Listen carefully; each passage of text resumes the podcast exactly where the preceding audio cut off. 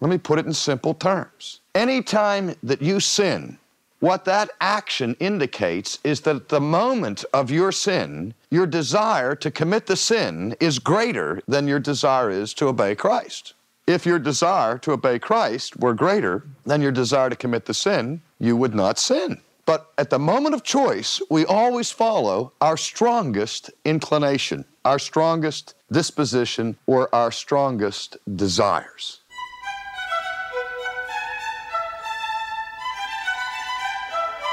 All week, we have been considering the topic of God's sovereignty in salvation, how it relates to human free will, and who will be redeemed and who won't. Hi, I'm Nathan W. Bingham, and I'm glad you're joining us today for Renewing Your Mind.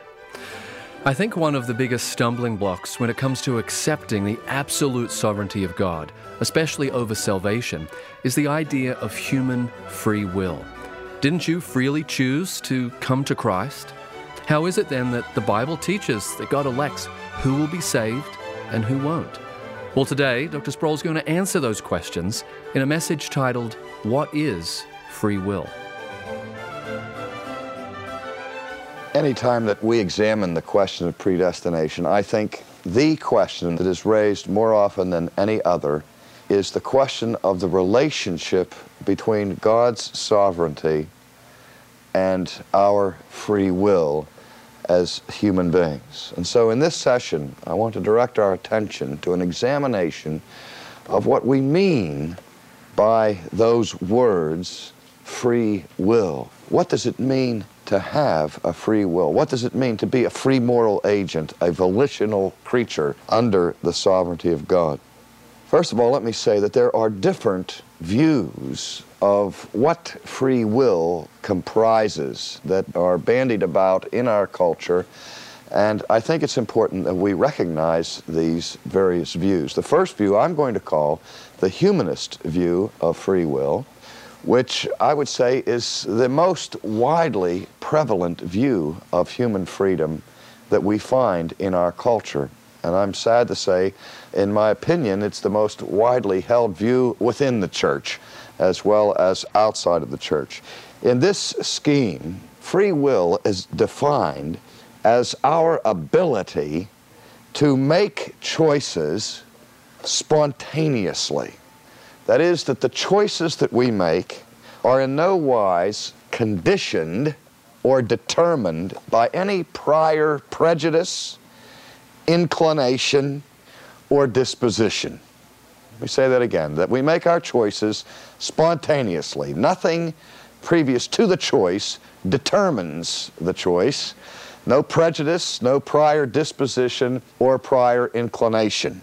But the choice comes literally on its own as a spontaneous action by the person.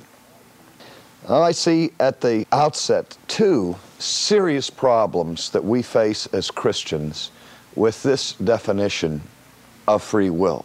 The first is a theological or moral problem. The second one is a rational problem. And I should really say that there are three problems because the whole lecture will focus on the third one. But at the outset, we immediately see two problems. The first is, as I said, a theological moral problem.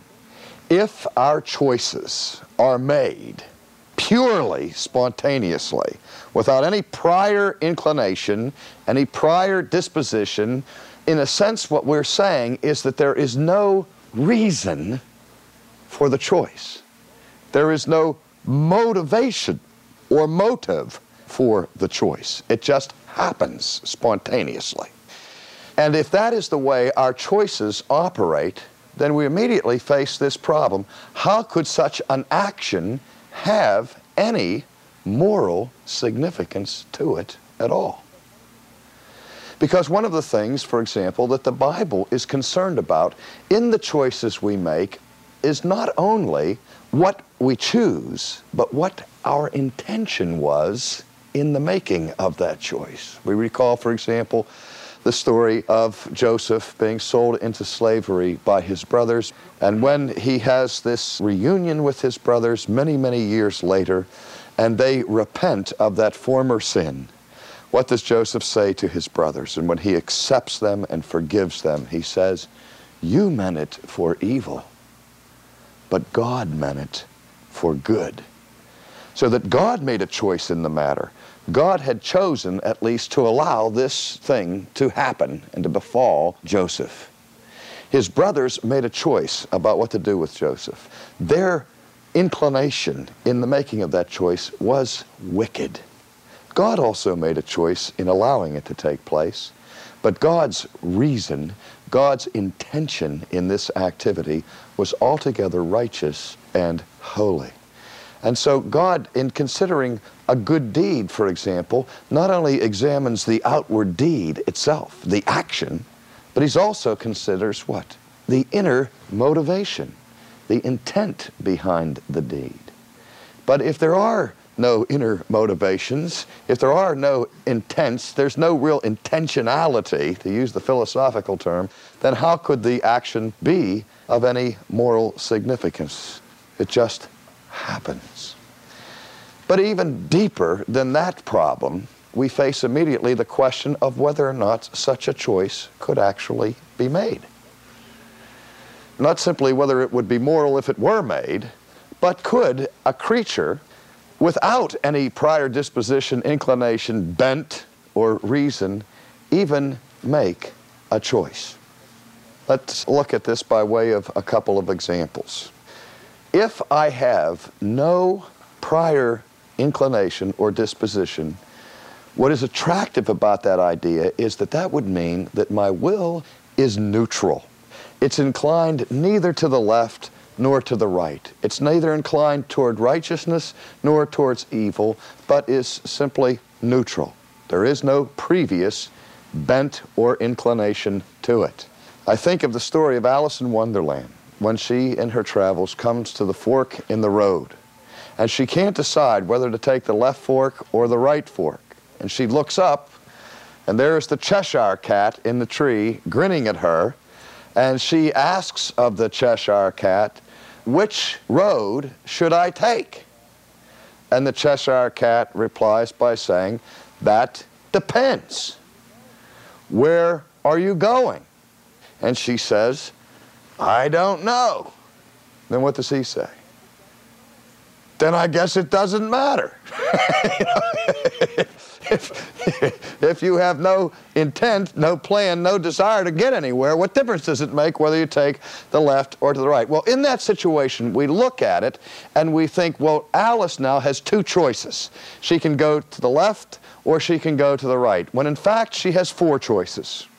She can go to the left, she can go to the right, or she can turn back and go back where she came from, or she can stand there and do nothing, which is also a choice, and stand there until she perishes from her inactivity. So she has four choices. And the question we're going to ask is why would she make any of those four choices? If she has no reason or inclination behind the choice, if her will were utterly neutral, what would in fact happen to her? There's no reason to prefer the left to the right, or standing there as far as going back. What choice would she make? She wouldn't make a choice. She'd be paralyzed. Because a choice without a motive is like an effect without a cause. One more illustration the story of the neutral willed mule who had no particular disposition to the left or to the right. His desires inwardly were all equal. And the farmer came in one day to feed him, and on the right side of the mule, the farmer placed a bucket of oats, and on the left side, the farmer placed, what else do mules eat? Hay, a bunch of hay, equidistant from the mule. Now the mule has no preference for hay over oats and no preference for oats over hay. His inclination is utterly neutral in either direction. What happens to the mule? He starves to death because he has no reason or inclination or desire for the one over the other. And so the problem we have with the humanist notion of freedom is that it's the old problem of the rabbit out of the hat without a hat and without a magician. It's something coming out of nothing, an effect without a cause. A spontaneous choice, in other words, is a rational impossibility. It would have to be an effect without a cause. Now, just in passing, I may add that from a Christian view, man in his fallenness is not seen as being in a state of neutrality with respect to the things of God. He does have a prejudice. He does have a bias. He does have an inclination, and his inclination is toward wickedness and away from the things of God. But just let me say that in passing as we look at various Christian views of freedom of the will. I personally think that the greatest book that has ever been written on this subject is entitled simply The Freedom of the Will by America's greatest scholar, Jonathan Edwards. And incidentally, that designation as America's greatest scholar is not my own. That comes from the Encyclopedia Britannica that has voted Jonathan Edwards the greatest scholarly mind that the United States ever produced. And his work, Freedom of the Will, I think is the closest examination and analysis of this thorny question I've ever read. Of course, Martin Luther's famous work on the bondage of the will is also one that's very important that Christians, I think, need to read. But let's look for a moment at Edwards' definition of the freedom of the will.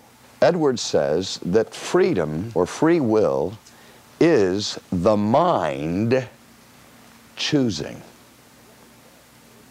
Now, what he's saying there is that though he distinguishes between the mind and the will, he is saying that the two are inseparably related. We do not make moral choices without the mind approving the direction of our choice. That is one of the dimensions that is closely related to the biblical concept of conscience, that the mind is involved in moral choices. I become aware of certain options. And if I prefer one over the other, to have a preference before I can make the choice, I have to have some awareness of what those options are for it to be a moral decision. So that the will is not something that acts independent from the mind, but acts in conjunction with the mind. Whatever the mind deems as being desirable is what the will is inclined to choose. Now, in addition to definitions, Edwards gives us sort of an iron rule that I call Edwards' law of free will. I think this is perhaps his most important contribution to the discussion of human freedom. Edwards declares this that free moral agents always act according to the strongest inclination they have at the moment of choice. To say it another way, we always choose according to our inclinations. And we always choose according to our strongest inclination at a given moment. Let me put it in simple terms.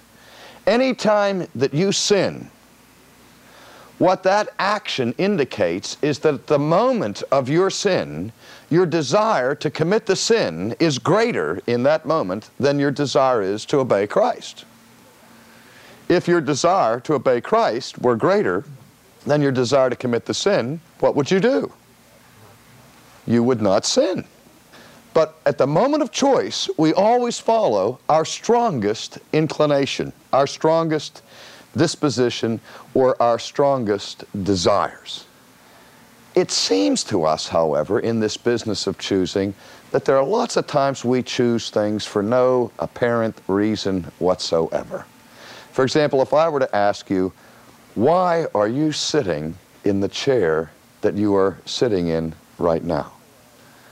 Could you analyze your own internal thought processes and responses to the options that were before you when you came into this room and say with clarity, the reason why I'm sitting on the end here is because I always like to sit on the end chair.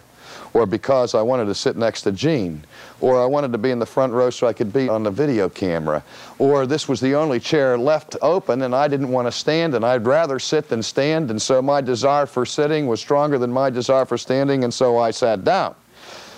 What I'm saying to you is that there's a reason why you are sitting where you are sitting. And it may have been a very quick decision. It may be simply that you're lazy and you don't like to walk, and that the chair that you saw vacant was the closest one available to you. Chances are the reasons go deeper than that. There are some people, if you walk them into a park where there is a park bench that is vacant and room for three people, and they sit down on the bench, a hundred times out of a hundred, they'll sit on the end of the bench rather than the middle of the bench. In fact, usually it'll be on the left end or the right end, where other people will always choose the middle. Why? Some people enjoy crowds. They like to be in the middle of the action. They have a gregarious personality. Other people like to stay where they can have a safe exit and will stay on the end of the bench. And as I say, we're not always sitting there analyzing very carefully why we make the choices we make. But there's a reason for every choice that we make. And we always act according to the strongest inclination of the moment. Now, there are two things that we may raise immediately to object to Edwards' law of choosing. The first one is, well, I can tell you lots of occasions where I have done things that I really didn't want to do. And I have experienced coercion. Well, what coercion involves is external forces coming into our lives that seek to force us to do things that, all things being equal, we would not choose to do. But in most instances, the power of coercion can usually just reduce our options to two. They can severely reduce our options. The gunman comes up to me on the sidewalk and he puts a gun to my head and he says, Your money or your life he has just reduced my options to two, okay, by external force and coercion, hasn't he? Now, all things being equal, I was not looking for somebody to give my wallet away to that night, so I had no great desire to give this man my money. But when the gun's at my head, and my options are my brain's on the sidewalk or my billfold in his pocket, suddenly I have a stronger desire to live and lose my money than to die and still lose my money. and so at that moment, my desire level to live may be stronger than my desire level to resist this man. And so I give him my wallet. Now, there may be people in that same situation who says, I would rather die than give in to coercion. Even though I know if I refuse to give him this wallet, he's going to kill me anyway and take my money, still, I'm not going to help him at all. So they say, shoot me. But even then, their desire to resist is greater than their desire not to resist, and so they resist. Is that clear? So even when our options are severely reduced and external forces change our desire levels, because this is the other point we have to be aware of, is that human desires fluctuate. And they are many. In our situations where we're making choices, it's rare that we're only choosing between two options or even just between a good option and a bad option. One of the toughest moral choices for a Christian to make is between rival goods. We have two opportunities, but I'm not sure which is the one in which I can most serve Christ. And that becomes very difficult. We know that our desire levels change and fluctuate. But the second objection that I can hear coming is a statement from the Apostle Paul when he says, The good that I would, I do not. And that which I would not is the very thing I do. And it seems to suggest right there that the Apostle Paul, by apostolic authority, is telling us that it is indeed possible for a person to choose against his wishes, to choose against his desires. I can only say in response to that that I do not believe that it was the apostle's intention there to give us a technical treatment of the intricacies of the working out of the faculty of choosing. But what he is expressing is something that we all experience that I have within me a desire to please Christ. But that desire that is present does not always win out when the moment of truth comes. All things being equal as a Christian, if you say to me, R.C., would you like to be free from sin? I would say, of course I'd like to be free from sin. However, I say that now until the temptation of sin presses in upon me and my desire for that sin intensifies, and then I surrender to it freely. Because when I work and act according to my desires, I am working and acting freely. Calvin, in examining the question of free will, says that if we mean by free will that fallen man has the ability to choose what he wants, then of course fallen man has free will. If we mean by that term that man in his fallen state has the moral power and ability to choose righteousness, then, said Calvin, free will is far too grandiose a term to apply to fallen man. And with that sentiment, I would agree. Now we've seen Edwards' view, we've seen Calvin's view. Now we'll go into the Sproulian view of free will by appealing to irony or to a form of paradox. I would like to make this statement that, in my opinion, every choice that we make is free, and every choice that we make is determined. Every choice that we make is free, and every choice that we make is determined. Now, that sounds flatly contradictory because we normally see the categories of determine and free as being mutually exclusive categories, saying that if something is determined by something else, which to say it's caused by something else, would seem to indicate that it couldn't possibly be free. But what I'm speaking here is not determinism. Determinism means that things happen to me strictly by virtue of external forces. I'm walking down the street and somebody throws something out of an airplane 15,000 feet in the air and I'm walking down the street minding my business and the suitcase comes down and, and lands on my head.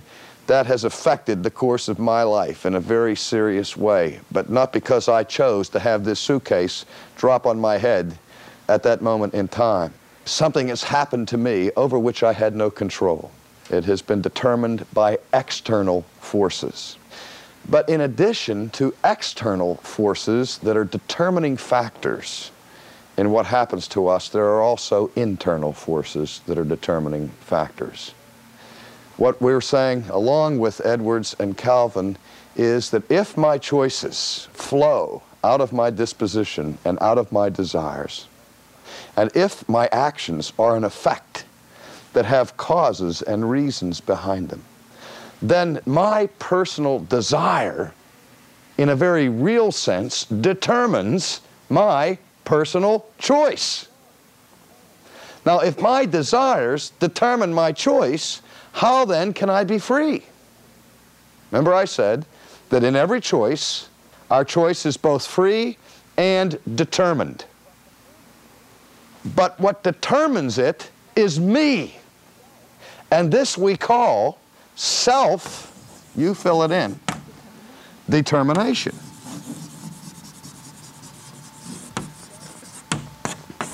Self determination, which is not the denial of freedom, but is the essence of freedom. For the self to be able to determine its own choices is what free will is all about. Now, the simple point I'm trying to make is that not only may we choose according to our own desires, but in fact, we do always choose according to our desires. And I'll take it even to the superlative degree and say, in fact, we must choose always according to the strongest inclination at the moment. That is the essence of free choice. To be able to choose what you want. Now, the problem with the sinner, obviously, is not that the sinner in his fall has lost the faculty of choice. Sinners still have minds, sinners can still think, sinners still have desires, sinners still have wills. And the will is still free insofar as it is able to do what the sinner wants it to do. Where is the problem? The problem is in the root of the desires of the heart in fallen man. That because he has an evil inclination, a desire for sin, he sins. Sinners sin because they want to sin. Therefore, they sin freely. Sinners reject Christ because they want to reject Christ. Therefore, they reject him freely. And before a person can ever respond positively to the things of God and choose Christ and choose life, he must have a desire to do that. Now, the question is Does fallen man retain any desire in his heart for God, for the things of God? Quickly, I will introduce really our next subject, which will be the biblical view of the radical character of man's fallenness with respect to his desire for the things of God. But before we get to that lecture, let's just tie this one up by speaking of another distinction that Jonathan Edwards has made famous. He makes a distinction between moral ability and natural ability.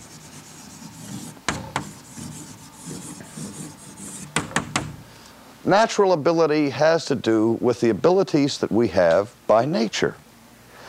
As a human being, I have the natural ability to think. I have the ability to speak. I can walk upright. I do not have the natural ability to fly through the air unaided by machines. Fish have the ability to live underwater for great periods of time without tanks of oxygen and so on and diving equipment because God has given them fins and gills. He's giving them the natural equipment necessary to make them able to live in that environment. Hence, they have a natural ability that I do not have. God has given natural abilities to birds that I do not have. All right? When we're talking about moral ability, we're talking about the ability to be righteous as well as to be sinful. Man was created with the ability to be righteous or to be sinful. But man has fallen. And what Edwards is saying is that in his fallen state, he no longer has the ability in and of himself morally to be perfect because he is born in sin, in original sin. He has a fallen nature, a sin nature, which makes it utterly impossible for him to achieve perfection in this world. He still has the faculty of thinking, he still has the ability to make choices. But what he lacks is the inclination or disposition toward godliness. Now we're going to see whether or not that's consistent with what the Bible teaches about man's fallen condition, but I'm just giving it to you now by way of preview. At this point, Edwards is merely echoing what Augustine had taught centuries earlier with a similar distinction. Augustine said that man had a liberum arbitrium or a free will, but what man lost in the fall was libertas or liberty, what the Bible calls moral liberty. The Bible speaks of fallen men as being in bondage to sin. And those who are in bondage have lost some dimension of moral liberty. Still make choices, still have a free will, but that will is now inclined towards evil and disinclined toward righteousness. There is none who does good. There's none righteous. There's none who seeks after God. No, not one. That indicates that something has happened to us inside. Jesus speaks about the fruit of the tree comes from the nature of the tree. That fig trees don't produce oranges. You don't get a corrupt fruit from a righteous tree. There's something wrong inside of us, in where our desires, our inclinations reside. It is that that is in bondage. But even that fallenness does not eliminate the faculty of choosing. So there's really no difference here between what Augustine is calling when he says we still have free will but not liberty. It's the same distinction that Edwards is making between moral ability and natural ability.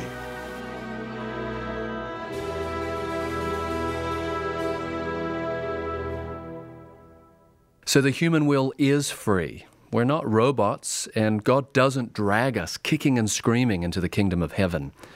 This was the most difficult topic for me to understand as I was coming to terms with the absolute sovereignty of God. It was Dr. Sproul's teaching that the Lord used to really clarify my thinking and to help me understand this topic biblically.